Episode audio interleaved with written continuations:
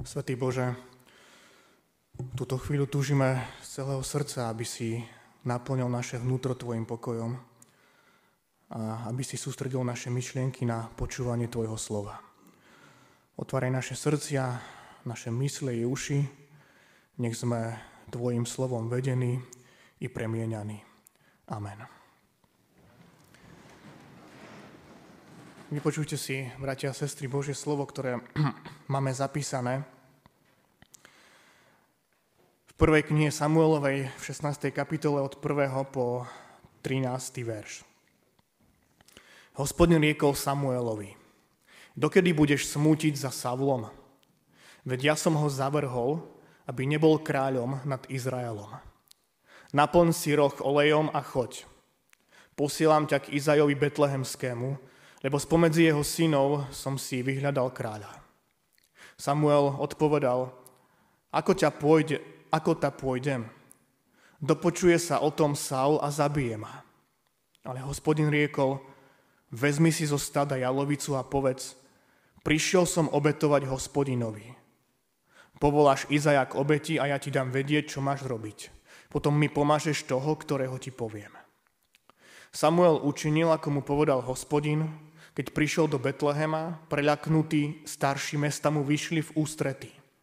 Pýtali sa: znamená tvoj príchod pokoj? A on odpovedal: pokoj. Prišiel som obetovať Hospodinovi. Posveťte sa a poďte so mnou. Posvetil aj Izaja a jeho synov a povolal ich k obeti. Keď prišli, uvidel Eliába a pomyslel si: iste pred Hospodinom stojí jeho pomazaný. Hospodin riekol Samuelovi: nehľaď na jeho výzor a na výšku jeho postavy. Tohto som zavrhol, lebo nepozerám na to, na čo pozerá človek. Človek totiž hľadí na to, čo je pred očami, Hospodin však hľadí na srdce. Potom povolal Izaj Abinadába a priviedol ho pred Samuela. Ale tento povedal: ani tohto si nevyvolil Hospodin. Ďalej Izaj priviedol Šamu. Zase povedal: ani tohto si nevyvolil Hospodin. Takto priviedol Izaj svojich 7 synov pred Samuela. Ale Samuel povedal Izajovi: ani jedného z nich si nevyvolil Hospodin. Potom sa Samuel spýtal Izaja: sú tu už všetci tvoji synovia? On odpovedal: ešte ostáva najmladší, ten pasie ovce. Samuel povedal Izajovi: pošli po ňoho a priveď ho, lebo dovtedy si nesadneme, kým on sem nepríde. Vtedy poslal pre neho a priviedol ho. Bol červenolíci, s peknými očami a milého vzhľadu. Hospodin riekol: vstaň, pomáž ho, lebo to je on. Vtedy Samuel vzal roh s olejom a pomazal ho v kruhu jeho bratov. I zostúpil duch Hospodinov na Dávida a zostával na ňom od tohto dňa. Samuel vstal a odišiel do Rámy. Amen. To sú slova Písma svätého. Drahé sestry a bratia,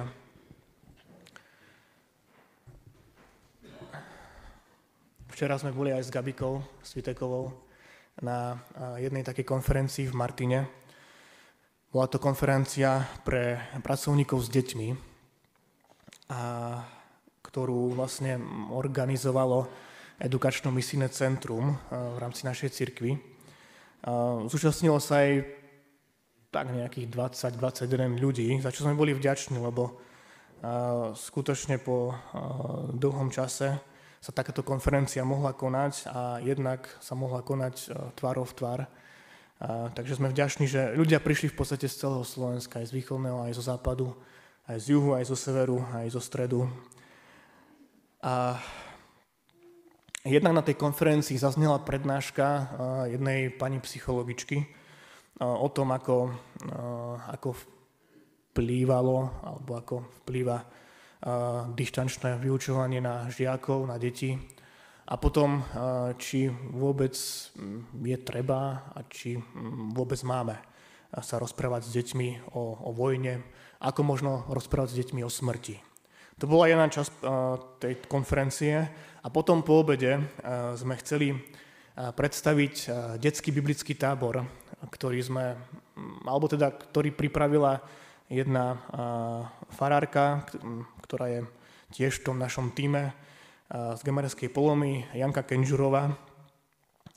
A ona ho pripravila na základe jednej takej animovanej rozprávky, možno vy mladší poznáte Zootropolis. A ona dala tomu taký podnázov, že s Bohom nie si ktokoľvek.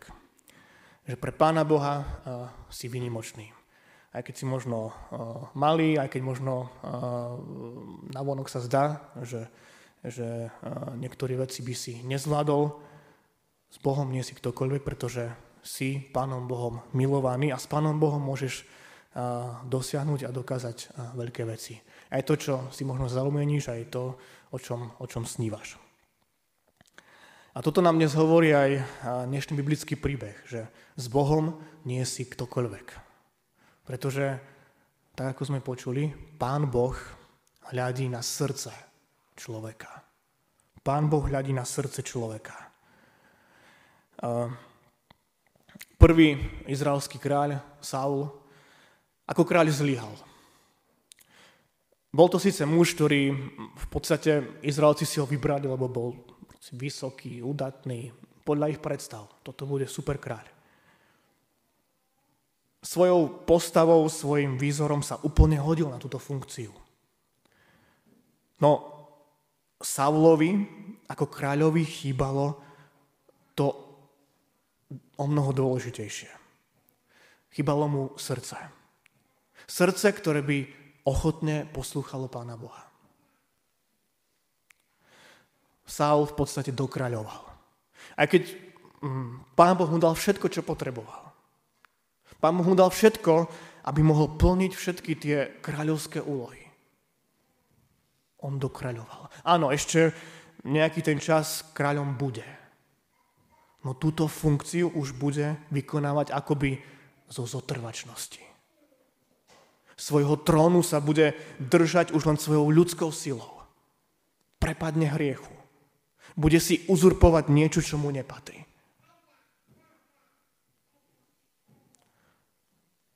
Ľudia však chcú mať takého kráľa. Aj keď vedeli, že Saul už kráľom nebude. No tentokrát to nebude kráľ podľa ich ľudských predstav. Nebude to kráľ, akého možno majú aj iné národy. Bude to kráľ, ktorého si vyberie sám Pán Boh. Bez ohľadu na predstavy izraelského ľudu. Bude to kráľ, ktorý sa stane predobrazom toho najväčšieho kráľa, Pána Ježiša Krista. A toto, bratia a sestry, je veľmi dôležité vnímať. Že tie naše predstavy sú síce veľakrát pekné, krásne. Predstavy možno o tom, na akú školu pôjdem, čo chcem v budúcnosti robiť. Predstavy o tom, možno kde budem bývať, aký dom si postavíme, aké auto si kúpime. Predstavy možno o fungovaní cirkevného zboru, o fungovaní mojej firmy. Avšak je potrebné vnímať aj to, alebo teda je potrebné nielen vnímať tie moje zámery a predstavy, ale je potrebné vnímať, a je to veľmi dôležité, aké zámery má so mnou a s nami Pán Boh. Aké zámery má Pán Boh s môjim životom. Kam ma vedie. Do čoho ma volá. Čo má pre mňa pripravené.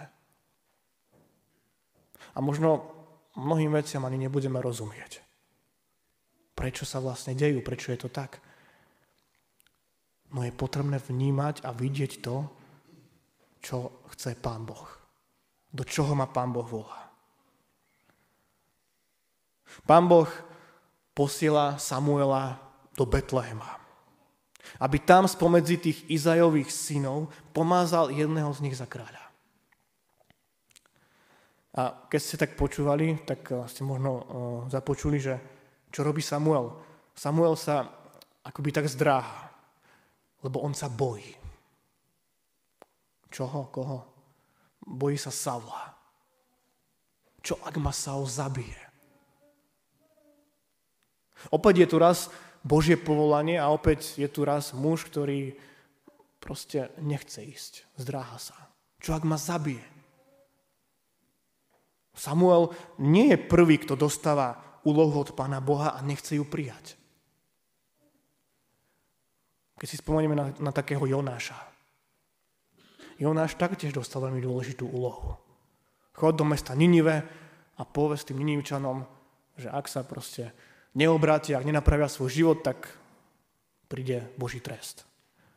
No Jonáš nepovedal ani slovo a odišiel na úplne opačným smerom. Lenže Samuel, aj keď nechcel ísť, tak čo robí? On vyznáva Pánu Bohu, že ja sa bojím. Bojím sa, že ma Saul zabije. Samuel vyznáva, prečo nechce ísť. Vyznáva svoj strach. A Pán Boh to rieši. On potom hovorí Samuelovi, že chod do Betlehema, zober si jalovičku a povedz, že teda ideš obetovať s Izajom. A toto je veľmi dôležité. Vyznať Pánu Bohu to, čo možno ma trápi, čo ma ťaží. Prečo možno niekedy aj sa zdráham urobiť to alebo tamto. To, čo možno vnímam, že Pán Boh do mňa chce. Pán Boh má riešenie. Tak, ako mal riešenie aj pre Samuela. Samuel prichádza k Izajovi, aby spomedzi jeho synov pomázal jedného z nich za kráľa. A čo sa deje? V 6. a 7. verši sme čítali. Keď prišli, uvidel Eliába a pomyslel si, iste pred Hospodinom stojí jeho pomazaný. Hospodin riekol Samuelovi, nehľaď na jeho výzor a na výšku jeho postavy, tohto som zavrhol. Lebo nepozerám na to, na čo pozerá človek. Človek totiž hľadí na to, čo je pred očami, Hospodin však hľadí na srdce. Samuel samozrejme zbadal najstaršieho syna a hneď si tak pomyslel, toto by bol super izraelský kráľ. Aj tak skúsený Boží služobník by sa mohol tak ľahko pomýliť. Áno, to naše ľudské videnie je také. Neraz vidíme, alebo chceme vidieť len tak, akoby povrchne, len ten obal. A veľakrát sa možno nechávame aj ovplyvniť tým zovňajškom. A možno zabúdame, možno nechceme nazrieť aj po ten obal. Čo sa tam skrýva? Preto je tak veľmi potrebné pýtať sa Pána Boha. Je toto to správne? Je toto to, čo chceš aj ty, Pane Bože? Chceš, Bože, aby sme išli robiť toto v našom cirkevnom zbore? Je to správne? Bude to prospešné? Chceš, aby sme toto možno robili inak?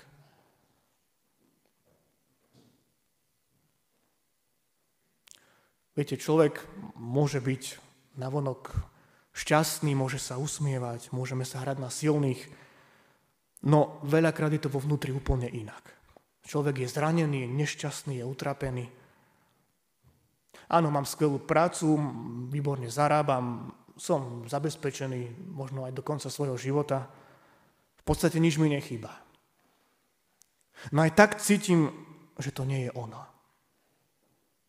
Niečo dôležité a podstatné mi predsa len chýba.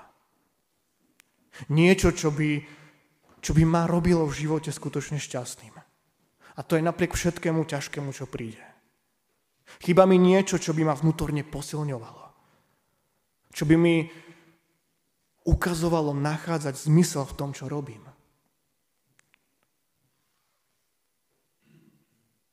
A toto všetko môže dať len Pán Boh. A viera v Neho.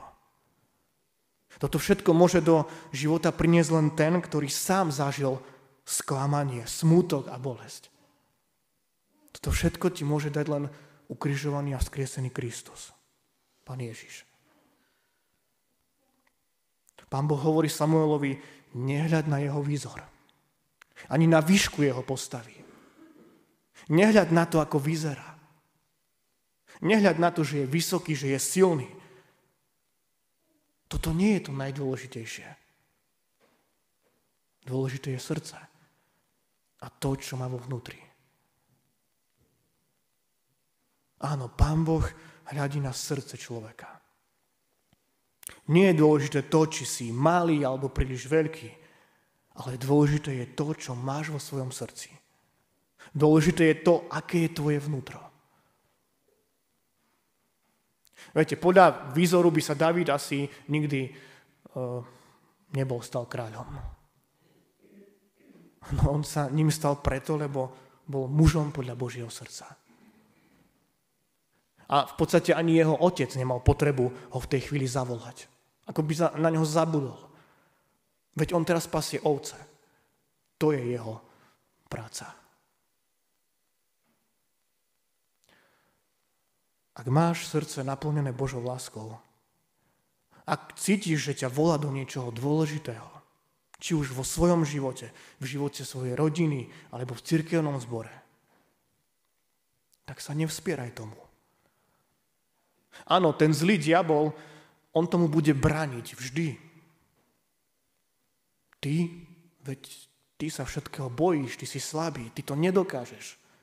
Budú sa ti smiať. To nie je vôbec pre teba. Nie. Dôležité je to, čo chce a čo vidí v tebe Pán Boh. Dôležité je to, aký zámer má s tebou Boh. A ak Pán Boh chce, tak diabol sa môže postaviť aj na hlavu, obrazne povedané.